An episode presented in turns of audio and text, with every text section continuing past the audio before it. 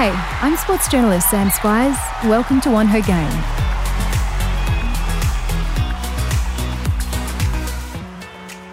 Alex Blackwell is a powerful figure in Australian cricket. An Ashes and World Cup winning captain, 251 games for Australia, which was until recently the most matches played by an Australian female cricketer, and the inaugural and winning captain for the Sydney Thunder's WBBL side. But Alex Blackwell's biggest achievements in cricket didn't happen in the game, but in the way she changed the game. You see, Alex noticed from an early age that being gay in the Australian cricket team was seen as a negative thing, as part of an image problem. She was asked about it at cricket functions, and then later in her career, administrators would even ask her to help solve this so called problem, as they feared mothers wouldn't want their daughters playing the game.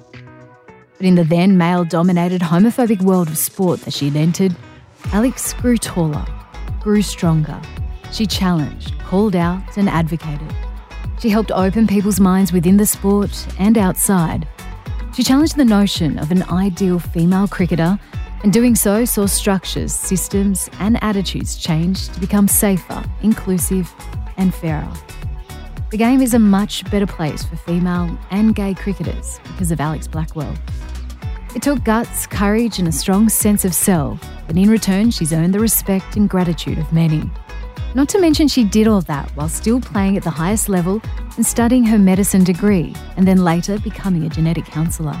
Retired from the game now, Alex still gives back. She's a board member, commentator, and was given an honorary life membership of the MCC. Her career and those challenges she faced as she worked to change the game are all detailed in an incredible new book that's just been released called Fair Game. This international cricketer's journey began in a small country town in the New South Wales Riverina. A little Alex Blackwell was running around the farm with my twin sister Kate.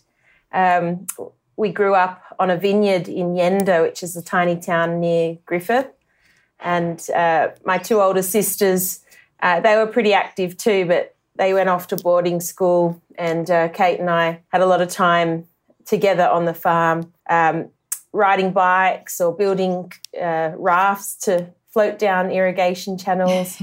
Uh, we helped on the farm as well, so I think that was a really big influence. Actually, looking back, the way that my dad sort of encouraged us to to help out, do a bit of pruning of the grapevines or helping with the watering and um, learning to drive at a very young age. It was on the sort of gravel roads of the farm, so I'm sure it wasn't illegal, but um, you know, it was it was really good fun. Now, um, you are of course a twin. Um, Kate's your twin. Did you have any of the twin telepathy going on when you were little? Tell me a little bit about um, that. Yeah, that, that's a really common question, I guess, for twins, and I would say we haven't had too many weird things happen. We mm. just know each other so well. So I guess the whole sort of we could complete each other's sentences if needed. Um, there was one occasion that was a bit weird, and that was as adults actually. So I was over in England playing cricket, and Kate was back here in Australia. And I was at a cricket a county sort of cricket ground and playing a club cricket match, and um, an old fella at the clubhouse collapsed, and this was during a tea break. And I was a medical student at the time and didn't hesitate to sort of go over and, and assist. And um, another player who was a police officer did the same. And we realised we needed to um, initiate CPR on this guy. And um, we were successful. We kept him going until the ambulance came and um, they defibrillated him and um, he he was fine in the end. And you know that was a huge shock to go through mm. something like that. Mm. And I just felt the need to talk to Kate, just to you know debrief what had just happened. But I realised it was sort of two in the morning, three in the morning, or something back home for Kate. I called her and she answered. And while that doesn't sound too unusual, Kate normally turns her phone off. And for some reason that night, she didn't and there was some sort of feeling she had that she might be needed. And as it turned it turned out, she was needed, and um, she answered the phone, and we were able to sort of talk it through. And we look back on that, and it was, um, I guess, doesn't sound too freaky or too mm. um, twinny, but that was sort of a moment where we reflect on that. It was a little bit unusual for that to happen. Yeah. Four girls in your family. Did that strong female presence in your family? I guess you alluded to it before about your dad always getting you guys to do stuff on the farm no matter what. But did that strong female presence by having these all girls group of sisters really kind of shape your attitudes towards equality later on in life? Oh, look, I th- I think all all four sisters we have all had amazing opportunities um, created from our parents. So we're very fortunate to have had two very hardworking parents who um, probably instilled in us this attitude of you're, you're, no better or worse than anyone else, and that sense of equality. You know, even talking a bit more about my dad, he had a job that involved um, sort of welcoming people from all different nations to our home, and and Mum would put these wonderful dinners together, and so we were exposed to people from all around the world, and I think my mum especially, the opportunities we got um, as as little girls to um, experience little athletics, ballet, soccer. Know, she she didn't sort of pigeonhole us into girls only activities. Mm. She supported us to um, continue the things that we loved. Well, let's talk about cricket. How did it come into your life? Just sort of mucking around in the backyard um, with Kate. I remember playing a game called French cricket. I don't know if people yeah. still call it that, but it's like you sort of just stand directly in front of a, a bin or a stump or something like that, and you, you have to defend it with a vertical bat. Um, and I think the biggest influence in terms of cricket was my oldest friend, Alex Valentine. He's a great guy, um, still in my life. And he, um, and Kate and, and I and Alex, we hung out a lot when we were little. And we were probably about five or six when um, we first sort of followed him to go and play cricket on the weekends or soccer as well. So we didn't have brothers who played lots of sports. Um, our sisters played sports, but um, I guess it was Alex's influence. Um, and, and a person of my generation would either have most likely a brother or a father who mm. sort of got them into a game like cricket. But now it's like it, it could easily be your mum that, mm. Um, yeah. you know, had a long cricket career that is the influence in, in, in a child's life. Mm. And there was a teacher at your primary school who also played a pivotal role in in kind of um, supporting your your cricket future in a way, didn't he? And encouraging you and Kate into cricket. Yeah, definitely. And and I really enjoyed writing in, in my book about these male champions who really mm. provided opportunities for young girls, especially out in the country, that weren't there previously or hadn't, you know, we hadn't sort of had that experience of girls playing cricket in the region mm. before. Mm. So, Mr. Cook, um, Wayne is his name. I love call, calling him Mr. Cook. You know, you, you, you keep calling. You never lose that, do you? When no. you see them as well, it will always be Mr. Cook. Mr. Cook was the Year Six teacher at, at, at Griffith East Public School, um, and he noticed that our group of girls in, in Year Six were very talented at sport and uh, he he loves cricket, um, and I guess he thought, well, we could get a cricket team out of these girls. So he started a team for the first time ever at the school, and we went on and beat our boys cricket team, Yay. and then we also uh, won the awesome. state won the state knockout. So we were very good, and um, after that moment, I actually never missed a cricket season again. I'd actually quit mm. cricket the, the season prior because I had had enough of the sledging uh, from mm. the local boys and the parents. Um, so um, mm. without Mr. Cook, who knows? Might have mm. continued with soccer a little bit more seriously because that was a, a, mm. big part of um, both Kate and my life. So um, yeah, we um, we have Mr. Cook to thank for creating that team and uh, after we won the state knockout, it was also a, a, just a very small gesture that meant a lot. Um, Belinda Clark, the captain of the Australian cricket team, sent each member of that schoolgirls team a signed poster personally signed, and um, I put that poster on my wall. And as it turns out, um, it was the first time I knew women played cricket at a high mm. level. And I went on and then became a teammate of Belinda Clark and That's play under her as a. Um, uh, she was the Australian captain still, and argue, arguably our most successful captain. And mm. Um, yeah, it's a bit uncanny that that sort of. So I would have been about eleven or twelve when I received that that poster, and then at twenty one, when I had my twenty first, Belinda was there because she was my teammate. And uh, I said, "Come and have a look at this." And I showed her that the poster was still on my wall. oh, I love that. That's awesome.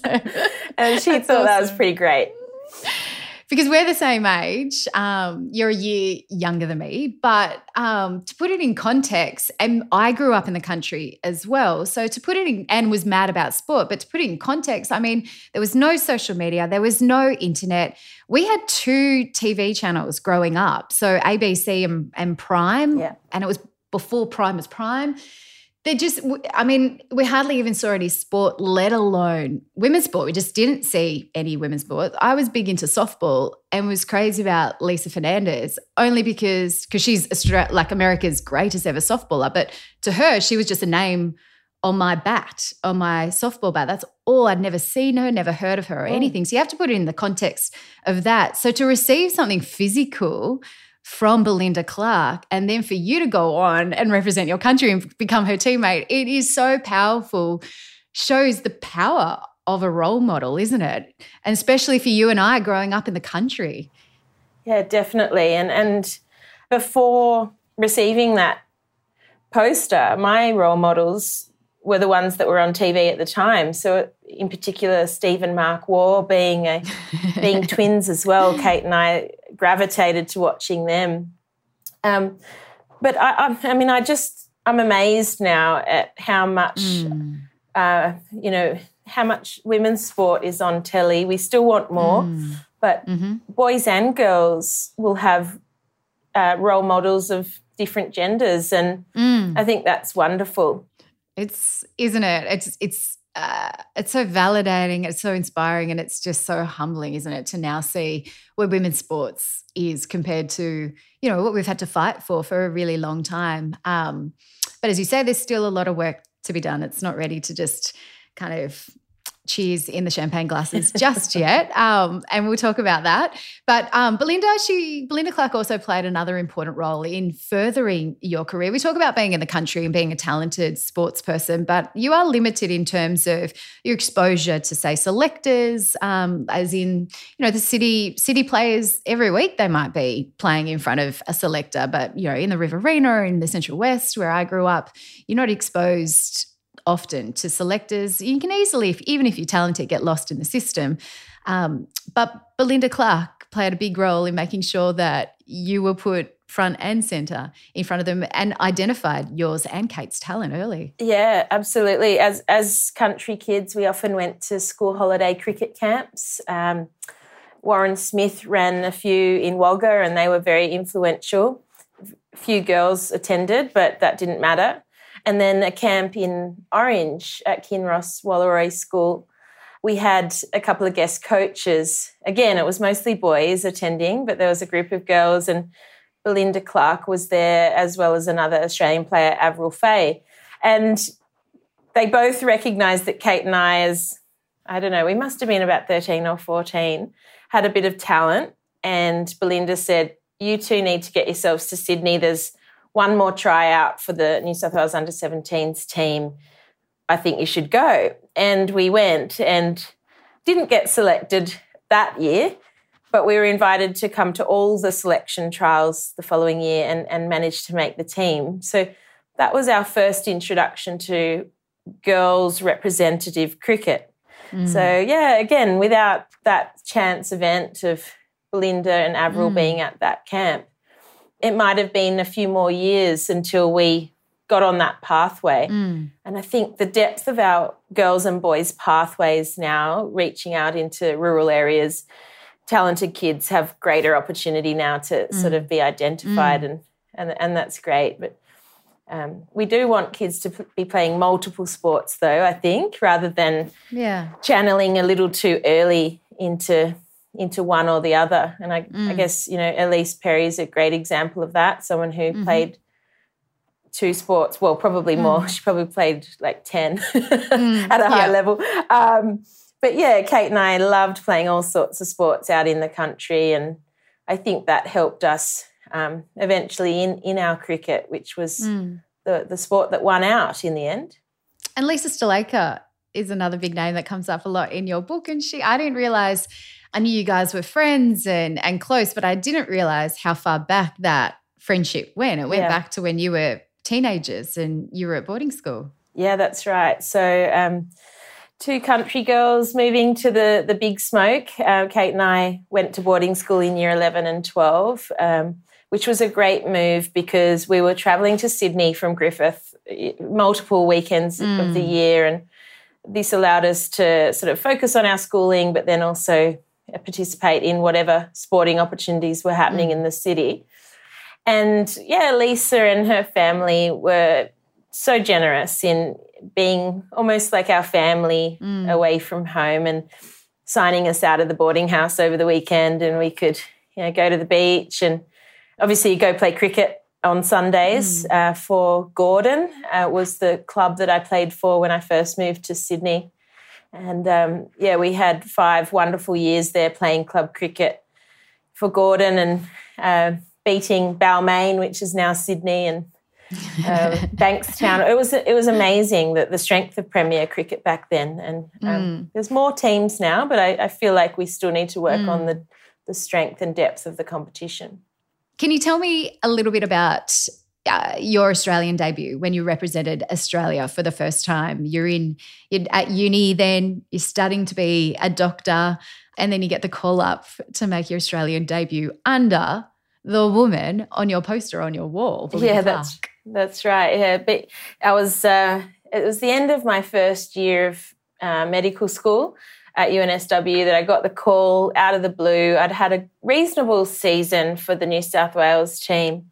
I think it was my second season playing for New South Wales that I got called up into the Australian team. And Rena Hoare was the selector at the time, and she's been a wonderful mentor to me um, throughout my whole career. But getting this call and, and Rena said, Oh, you've been selected for the Australian team. And, and, and I was just floored. I had no idea. That was completely out of the blue. And I had to ask, Oh, so where are they traveling? I, I didn't even know what tour was about to happen. And um, yeah, as a 19 year old, it was an incredible time to, to debut and to not really have the pressure on you. Um, to go out there and just sort of display your skills. And I was a part of an, an incredibly strong team. You know, Belinda Clark, Karen Rolton, Lisa Keightley, legends of the game. Um, my friend Lisa Sthalekar was there as well, which Yeah. um, really did help sort of with that transition into the team. Mm. So yeah, it was it was an amazing time, and um, there were no T Twenty matches. So my first match was a one day game, Mhm. and very soon after, I got to make my Test debut as well. Which, as you you would have read in the book, I did not anticipate that I would also be a part of the Test team. When Rena called me to say you're in the Australian team, I should have said, "Does that mean I'm?" Do I need to pack my whites as well? Because there were some test matches happening. I just assumed there's no way I'm going to be a part of the Australian test team. But as it turned out, I, I was, and I made my test debut very soon after my one day de- debut. I hmm. played against England in an Ashes test match up at the Gabba. And um, I don't recall receiving my baggy green because back then, I'm pretty sure we just got it in a plastic bag in our kit bag. We, we didn't have the whole ceremony around cap Yeah. presentations, which we do now. Um, Um, three years later, Kate wasn't selected for that debut for you at the same time. But then three years later, she made her Australian debut and you're playing your first World Cup together. What did that mean for you both at the time to be able to be there representing Australia together? Well, being twins and being so similar, we, we were also competitors because we were sort of, I guess, up mm. for a selection for a particular role within the team, and was there actually room for the two of us? Mm. Um, it took a little while, um, just a couple of years, for there to be room for both of us. And when Kate got picked, it it felt right, you know, because mm. I I was picked first, but I never thought I was a better player than she was. Um, mm. We had slightly different attributes. She was we, we always joke that she was more the Mark Waugh, a bit more flamboyant and um, innovative. And I was the dogged Steve Waugh, with you know, a little sort of maybe a bit more reliable, but a bit slower and a bit, you know, um, a lot of grit. Um, so when Kate p- played for Australia um, in 2004, we both got picked to tour India, which was, you wanted to tour India because it happened so infrequently and it was so different to touring, mm. for example, New Zealand, which I'd, I'd had the privilege to tour to before. But going to India in 2004, um, it's still, it, it, remains my most memorable tour for all sorts of reasons. Um, you know, getting sick, um, mm. being housed in pretty interesting accommodation and trying all the different types of food and um, yeah conditions conditions were pretty basic back then. But um, you know, in the amateur days, yeah, I think there was a lot of charm in what we did, um, mm. and we uh, we definitely got to explore the world with our mates and and play good cricket. And having Kate there on that tour started. It was the start of a four year stint together in the Australian mm. team, and yeah, it was um, such a good time for the two of us. Mm. You have been an incredible advocate for the LGBTQIA plus community throughout your whole career and, and has really been at the forefront of helping to change attitudes in sport.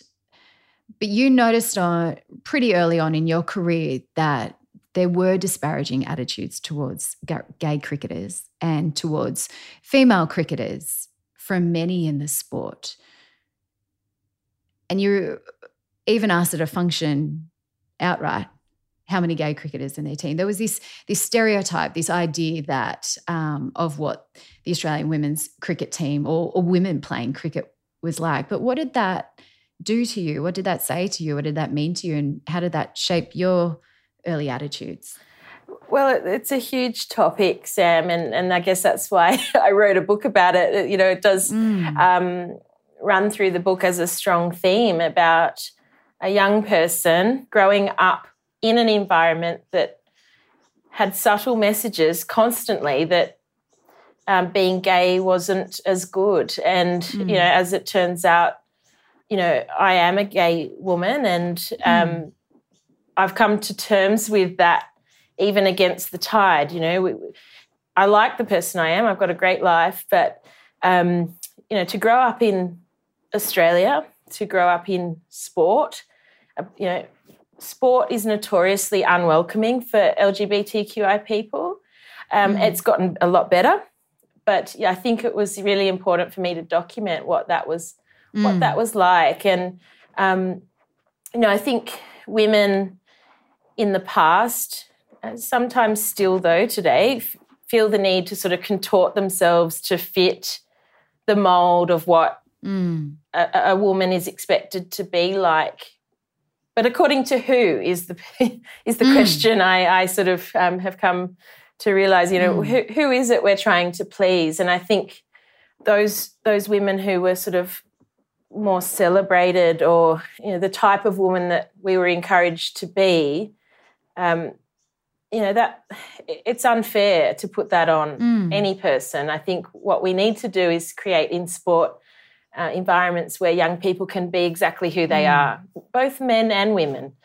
And um, I think instead of looking at women's sport and and feeling like the fact that there are out role models, you know, in the past that would have been thought of as as a negative thing. Well, in mm. fact, it's actually something to celebrate because mm. those women are free to be all of themselves in that environment. Mm. And I'm not seeing that in the male environment. So, you know, where are our between potentially 11 to 20% mm. of our population, our males, who identify under that umbrella. Mm. Where are our gay males in sport? Um, I've met the wonderful Ian Roberts, who came out in rugby league in 1994, and we haven't had anyone else come out in rugby league um, since that time. So, what's that saying to us? Are they there and hiding? And in my opinion, that's not great for performance or mental health. Or has has sport rejected them, and therefore have we reduced the talent pool that our teams um, can select from? Because we we really want everyone to be available for our our best teams.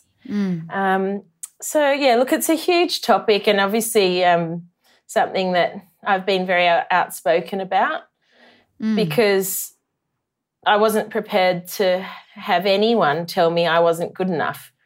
And maybe that comes down to my upbringing and the way mum and dad, you know, instilled in us that, yeah, you're no better or worse than anyone else. And um, there were times in cricket where I felt that being gay was less desirable.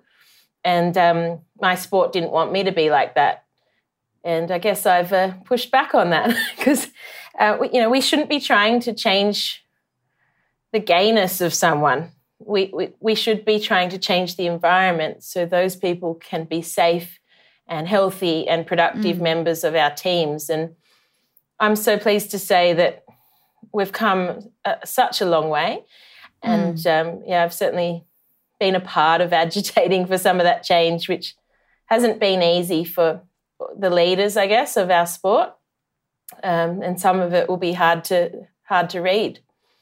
I can't believe that someone at a function when you're a young cricketer would just so boldly say to you, "So tell me, how many how many cricketers in the team are, are gay?" Like, eh, how did you cope with that as as a young person and as someone you know who was gay and was working out their identity at the time? Well, I, I understood from those questions that there was something negative about being gay in their opinion, and Mm. I think through society we got that we got that sort of vibe as well.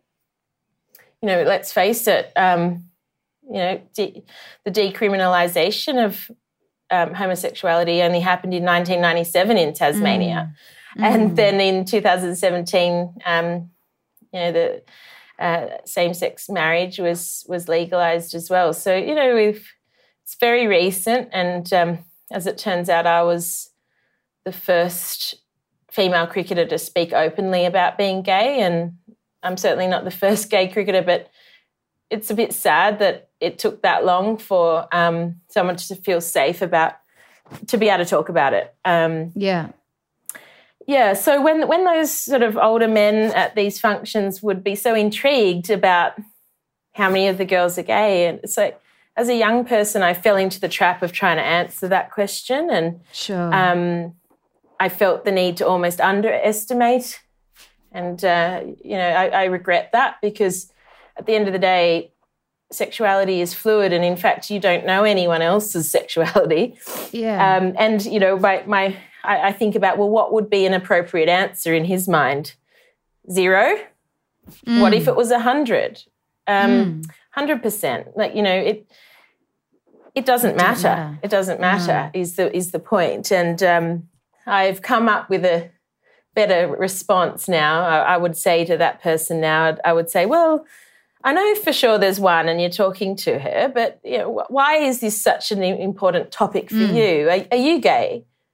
You know, like it's just sort of put it back Yeah. on them Yeah. um, because it's it's a very intrusive question and it has negative um, irrelevant too. irrelevant connotations, to how well you can play sport and Mm. um, a very unfair question for a young person who could could well be figuring themselves out.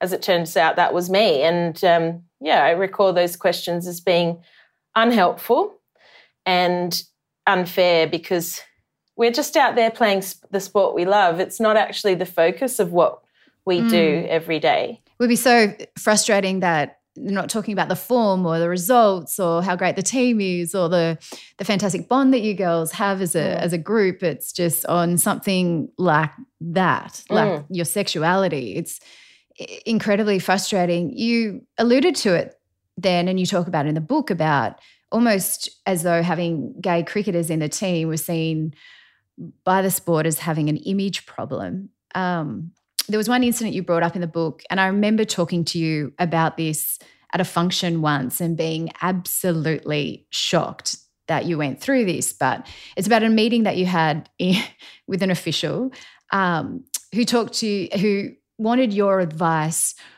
on how to change this image problem of having gay cricketers in the team.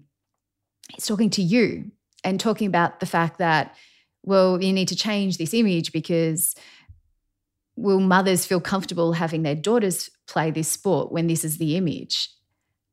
As a gay woman, I just can't imagine how hurtful that comment would have been and to be talking about your sexuality as a problem, yeah. but also, like I said, the wonderful, not focusing on the wonderful people in the team or results or the fact that women are, can play like a massive role in this sport, but then to hone in on that as a problem and also for that problem to stop mothers getting their daughters into the sport. What did that mean for you at the time? Yeah, it was it was a challenging conversation, as you can imagine, and um, the administrator was wanting to be inclusive, wanting to be able to celebrate gay people in the sport, but felt there was a, a, a conflict in his also wanting to encourage mums to bring their daughters to play. And, and those two things he saw as not something that can work together. Um, and so in, in saying that, it, it, felt that he viewed someone like me as not a good role model for young girls, and that was really hard to take. And I guess something I didn't believe. Um, mm. uh, so, uh, you know, I, I, pushed back on that. Amazing and, leader, fantastic values. You're studying medicine at the time as well yeah. as playing cricket for Australia. I think you're an amazing role model yeah. for, for young girls uh, for, and would be a fantastic reason for an encouragement for women and mothers to get their daughters into the sport. Um, I love in the book the way you talk about your first meeting with Lynsey and um, the first few times that you talk about Lynsey, your your beautiful wife. You're about to welcome your first child into this world very soon. Um, it is described so beautifully and it has gives everyone all the feels the way that you talk about the first time you two held hands. I just love it. Um, it really was seems as though it was love at first sight. But what role has Lynsey had in your life in finding that strength to be able to speak out about these issues? Yeah well i just loved meeting someone who i clicked with and um, we had so much fun together um, and I was finally in a relationship. You know, it took a long time because I think I was suppressing my sexuality and I was keeping myself very busy with um, playing elite sport and being a medical student. So I allowed room for meeting someone at the age of 24. You know, it wasn't that young. Um, and I, I think just the strength of our relationship helped me go, wow, this is so great. You know, I'm really happy. Um, I wanted to tell people about this. And so, you know, I told my family, I told Kate first, and and then telling my teammates, you know, I was out straight away with my closest circles um, because I had no doubt I really loved this person and we were in a great relationship. So why not celebrate that? Um, but it took a while to take the next step, which was to not censor myself in public um, mm. because mm.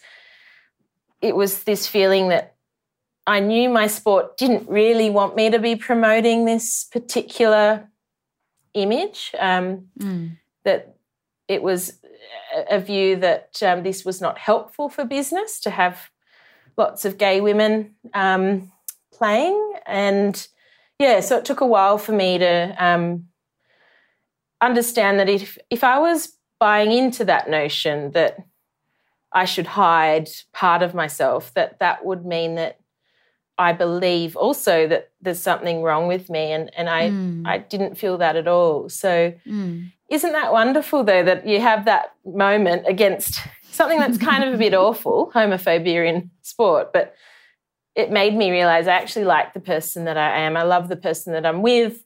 And um, I can see that out role models make a big difference because some had made mm. a difference to me. And I realized, well, I can actually be my whole self in media um, at the red, at the Allan Border Medal on the red carpet. Mm. I, I can do that mm. because I'd felt what a difference it had made to me when I saw other people doing that. Mm-hmm. Um, you mentioned the Allan Border dinner, and you mentioned it throughout that you know early on the girls weren't comfortable to bring their um, their partners and their girlfriends along with them, and would bring their mum or their dad or a brother or something along those lines. When did that change? Mm. Um, actually, I you know it was sort of my group, my, my sort of cohort of players who started to, I guess, be in the right place at the right time, um, feeling like we're sort of feeling sort of strong and safe enough to be able to turn up to those events just exactly who we are and and with the people that we love. And I decided that you know Lynsey was a big part of my success on the field. You know, supporting me off the field made a big difference. So she should be there to have a great night. Mm because they're let's face it, they're, they're fantastic evenings. Um, so yeah, she she came along for the first time, and that was a big step. Mm. Um, but I regret the fact that I wasn't ready to, to to appear together in an interview on the red carpet, and I mm. write about that experience of you know how awful I felt after that. So I was like, no, that we're not doing that again. So next time we would stand together and and and, and be interviewed. Um, and mm. the world didn't end. Um, in fact, you know, I think sometimes I've underestimated people and how, um, you know, maybe I've made assumptions that I'm going to receive negative feedback from the, mm. from doing this, but in fact, that never really occurred. Mm. And coming out for me has been a really great experience. Um, I've met wonderful advocates through speaking out, and um, these days people don't really come out because it's not a big deal, and and uh, you know you just see them you know posting on social media that they're, they're you know they're out on a date with someone and mm. happens to be the same gender. Mm. Um, things have changed quickly, Sam, and Mm. I, but but and yeah, I guess I felt it important to document that incredible mm. period of change. Um, and yeah, I'm proud of the sort of agitating I did to to just start um, people thinking about what what do these mm. words mean to to you know you just don't know what sort of impact you're going to have. Um, yep say, for example, Magda Szubanski, she didn't know the impact she would have when she came out on TV um, on the project. And I really needed to hear those words that, um, you know, if, if I could take a tablet to make me not gay, I, I wouldn't take it. You know, these are the sorts of things that she would say through the screen that made me think, there's nothing wrong with me. Mm. and I needed to hear that after um, that day I'd actually experienced a homophobic comment at a cricket event. So it made a huge difference to me what she did. One other thing I found, um, it gives you a sense of what Alex Blackwell was like and, and who she is, was that in 2006, female cricketers were invited to the Allan Border Medal because it wasn't the Border Clark Medal back then, it was Allan Border Medal, uh, which was, of course, cricket's night of nights where the big awards are handed out. Um, and you're invited for the first time the Australian women's cricket team. You were seated at the back, at a table at the back by yourselves. You weren't happy that night, and you wrote a letter to James Sutherland about it straight afterwards. Um, tell me why you weren't first happy about that first time that you guys were invited to the medal? Yeah, well, the letter appears in, in the in the book, and it was a strongly worded letter from a 22 year old who'd just been in the Aussie team for a couple of years. But um, yeah, cricket's night of nights, and here we are, invited for the first time, and we're stuck down the back in a poorly lit corner, and you know, not able to bring partners. And while we sort of were appreciative of getting an invite, for me, a lot of that night didn't feel right. And I'm not someone who's, as it turns out, I'm not someone who's able to sort of walk past things that um, don't feel right. So the letter to James um, was my opportunity to sort of, yeah, express what, what it felt like to be down there at the back. What, what did it feel like to um, not have our legendary captain acknowledged. Belinda Clark retired that year. She led us to a World Cup win. Mm. And none of that was was even mentioned. And I just was floored. I, I, I realized that would never happen to Ricky Ponting, who was the current mm. captain for the men's team. So yeah, just documenting what it felt like um, as a member of, you know, James's national team. Um, you know, pointing out areas that we need to improve on so that we can feel you know celebrated and, and we can we can contribute even more on the field and our performances would be improved i felt if if um, we were recognized appropriately so yeah, it was um, pretty bolshy. it was so bold. You'd only been in the team for three years, but like you mentioned, there was no mention of your World Cup win that year. Belinda Clark retiring. There, there was a huge imbalance of female awards to male awards. Um, the only female award, I believe, was presented by Eddie McGuire, not you know another former cricketer or something illustrious on that stage. Um, but you were so young at the time, and back then there was this notion that uh, you know, female athletes had to be grateful for what's given to them. So you're invited to the awards so far. You should be grateful for that. Yet you found your voice and were bold enough to go straight to the CEO at the time. Were you afraid of repercussions for your career? And what was the result? What was the reaction to your letter? Um, look, I, I regret that I, I don't recall the exact sort of um, response, but I'm, I'm certain um, I did get a response, an acknowledgement of the letter. And yeah, look, I, I think the, the change for the women's game that occurred under James's leadership is enormous. And, and we're, you know, I'm, I am really impressed with where the game has gone under his leadership. So he's done some amazing things but I, yeah, I think I, I probably didn't consider could this backfire against me? Isn't being an outspoken young woman uh, going to work in my favor or work against me? I, I didn't sort of consider that. But, uh, you know, I think um, women who do find their voice aren't always um, rewarded for that. And yeah, at times I felt like because I challenge that it, it's easier to maybe to to work with people who don't.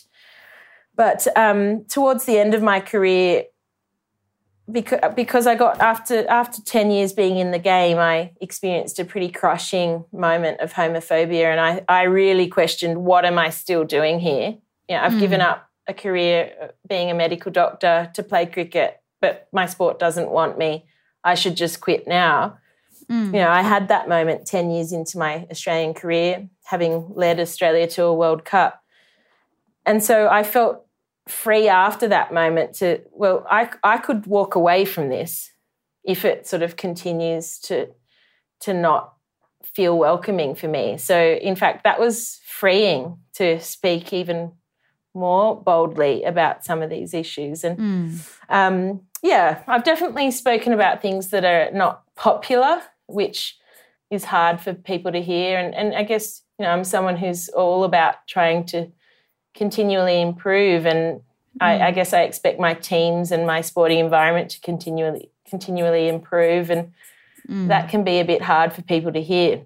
So yeah, it's uh, it, it's so satisfying though to see the the wonderful changes that have occurred and um, our young mm. women are come in all shapes and sizes and all sorts of different backgrounds and they can be themselves, which is um, mm. a huge win from my point of view.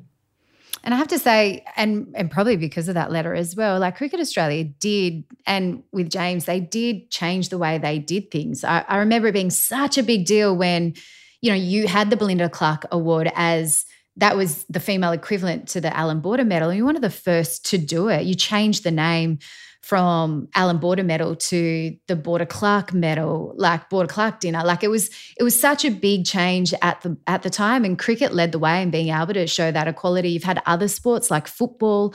Um, Football Australia have changed their the naming of their awards as well to represent both male and and female, um, and that was a big deal. I still think the Belinda Clark Medal is the most beautiful medal in world sport. It is just. I remember the design of it when it first came out.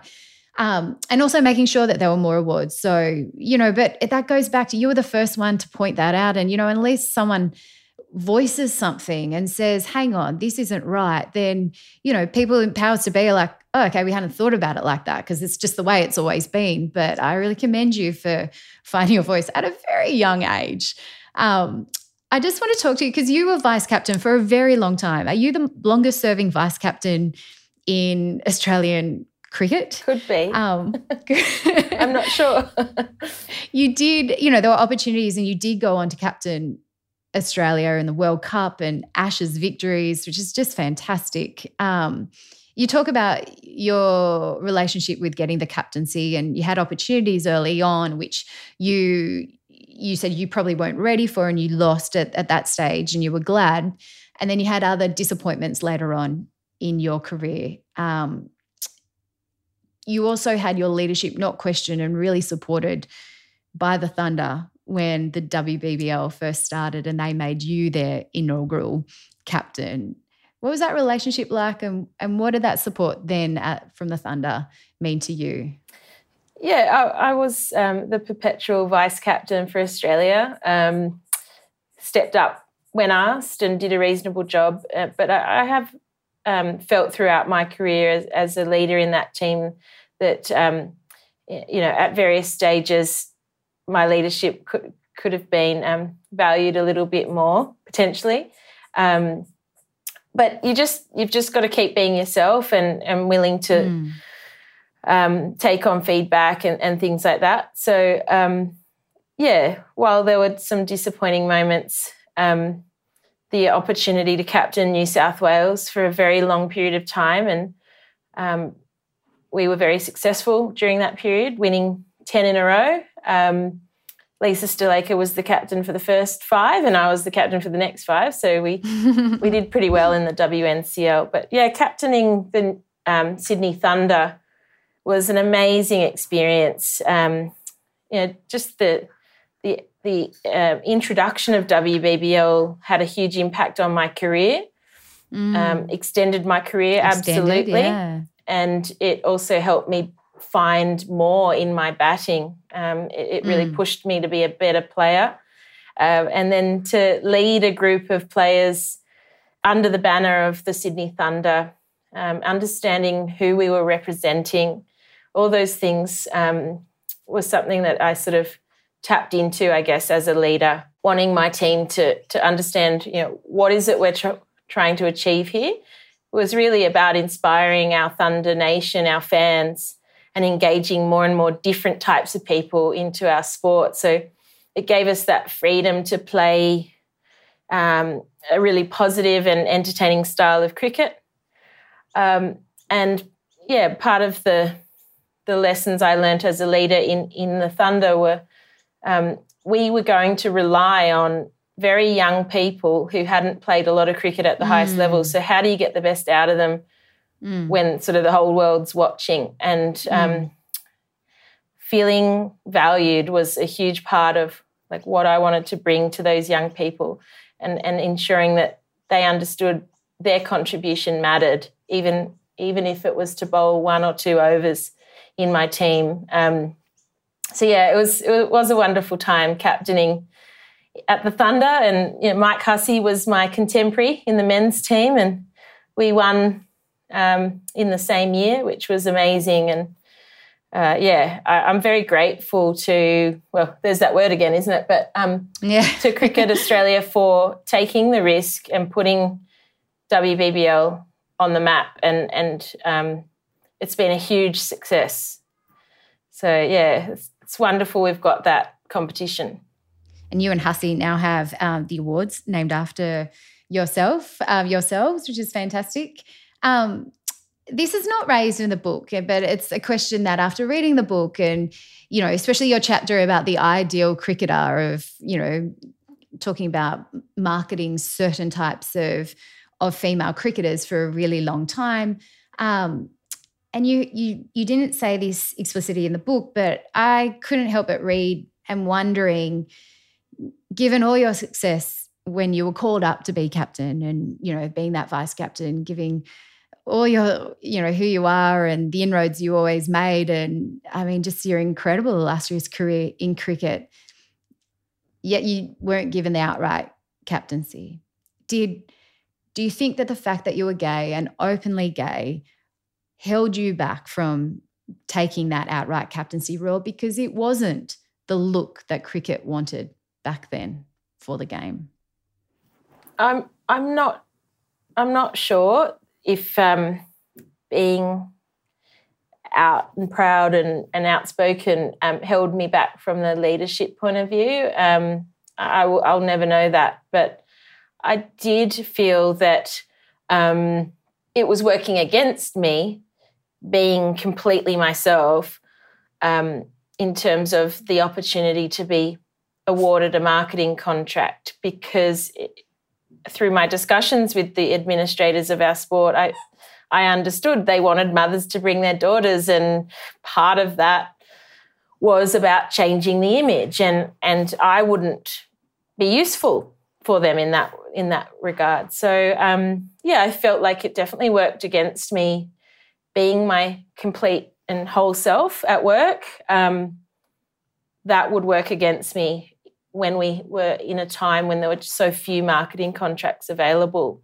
So, yeah, one of the proudest things I, I well, one of the things I'm most proud of is being able to ad, advocate for all Australian female cricketers to be on a marketing contract because all of us mm. should be rewarded for the promotional work we do.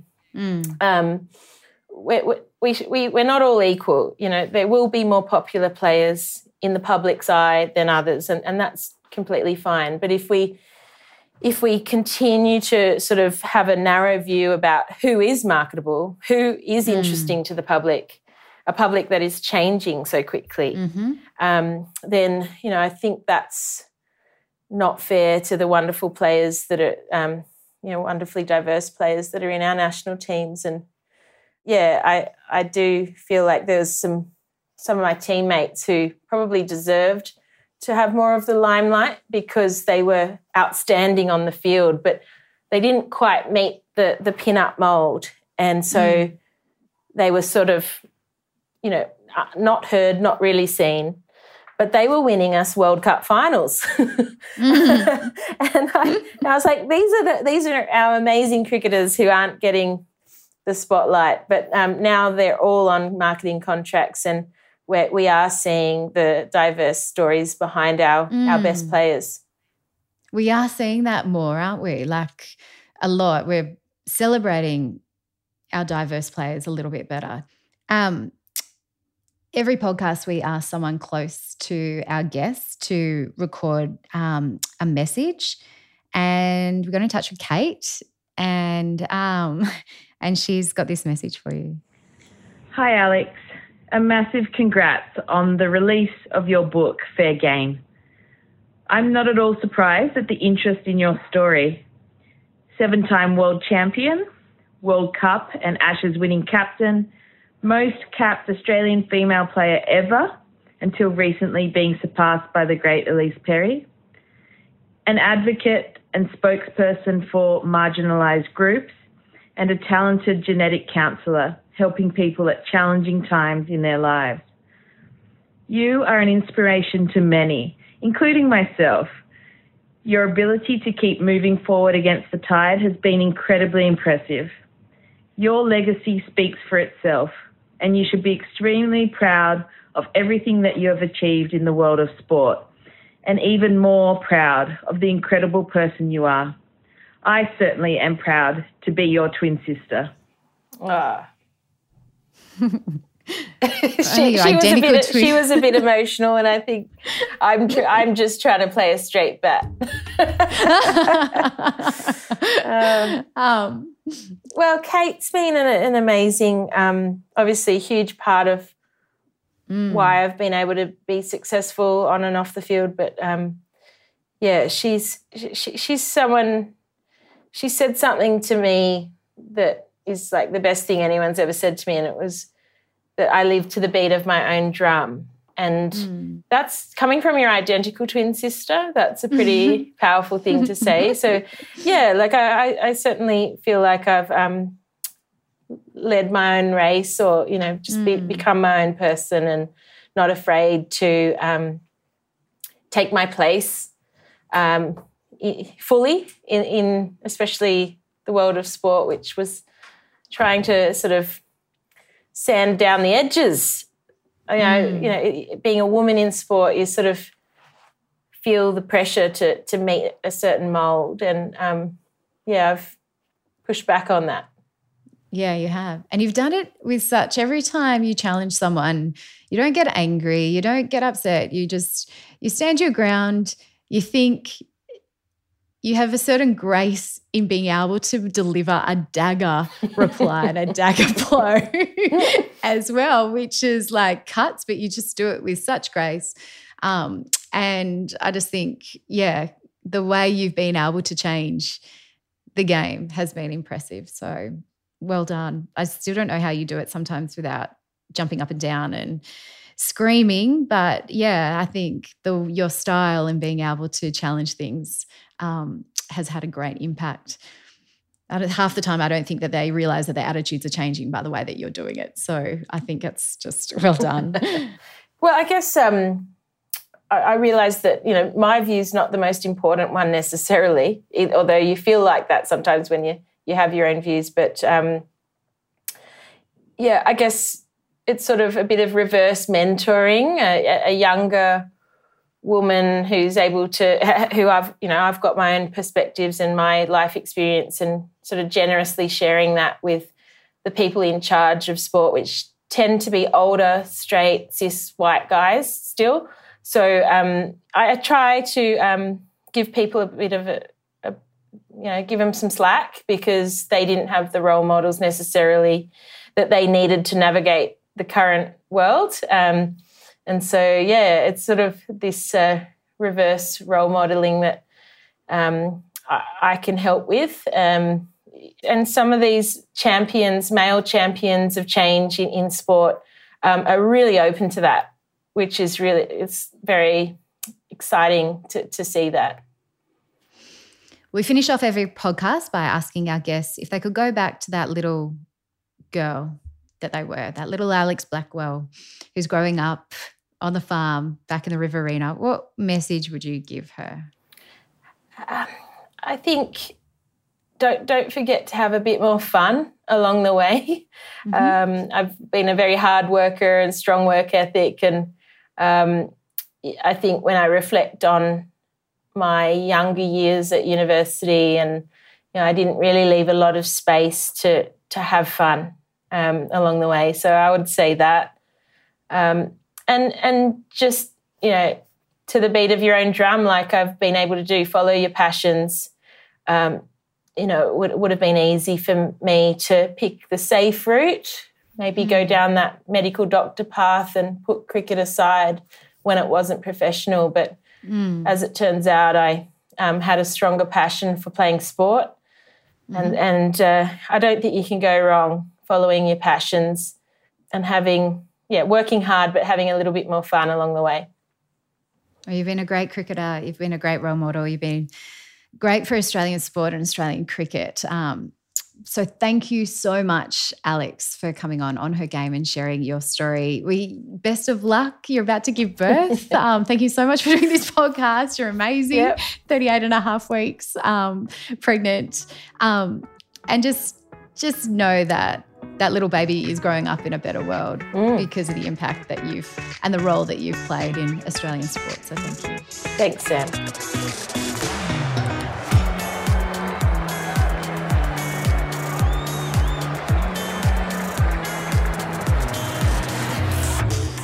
On Her Game was presented by me, Sam Squires, producer Lindsay Green, audio producer Nikki Sitch, executive producer Jennifer Goggin.